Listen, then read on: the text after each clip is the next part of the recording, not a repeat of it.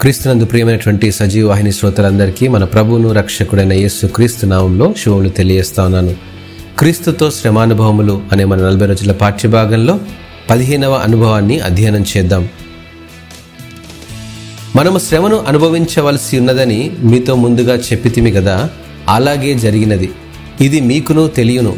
అట్టి శ్రమలను అనుభవించుటకు మనము నియమింపబడిన వారమని మీరు ఎరుగుదురు ఈ మాటలు తెశలోనికి రాసినటువంటి మొదటి పత్రిక మూడవ అధ్యాయం మూడు నాలుగు వచనాల్లో మనం గమనించగలం. దైవ ప్రణాళికలో స్థానిక సంఘం ఒక కుటుంబం. ఇది అనేక కుటుంబాల సముదాయం. అనేక అంశాల సమాహారం వివిధ రంగాలకు సామాజిక నైతిక జీవనానికి కేంద్రం. కుటుంబం సావధానమైనటువంటి పాఠాలు నేర్చుకుంటూ సమాజంలో జీవిస్తూ ఉండాలి. సంఘంలో ఉన్నవారిని సమాజం ప్రభావితం చేస్తూనే ఉంటుంది. అయినప్పటికీ దేవుని ప్రణాళికల్లో సంఘం స్థిరంగా ఉండాలి. క్రైస్తవేతరులకు నిజమైనటువంటి సంఘం అంటే ఏమిటో చూపించగలగాలి. ఎందుకంటే సామాజిక జీవన మూలపాఠాలు నైతిక విలువలు సంఘం మనకు నేర్పిస్తుంది.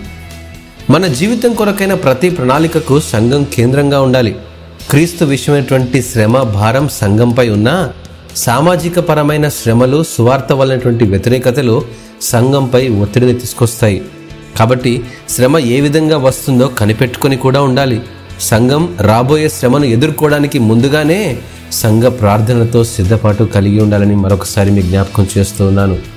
కుటుంబాలు ప్రభునందు స్థిరపడి ప్రేమలో అభివృద్ధి పొందగలిగితే ఎటువంటి శ్రమలనైనా ఎదుర్కొనే శక్తిని దేవుడు దయచేస్తాడు. అవును దేవుడు మనలను రక్షణ పొందుటకే నియమించాడు కానీ ఉగ్రత పాలగుటకు నియమింపలేదని మరొకసారి మీ జ్ఞాపకం చేస్తూ ఉన్నాను. క్రీస్తుతో పొందేటువంటి ప్రతి శ్రమానుభవము మనలను అభివృద్ధి చేస్తూ ఆయన రాకడలో ఆయన ఎదుర్కొంటామనే నిశ్చయత కలుగజేస్తుంది. దేవుడు ఈ వాక్యమును ఆశీర్వదించునుగాక. ఆమెన్.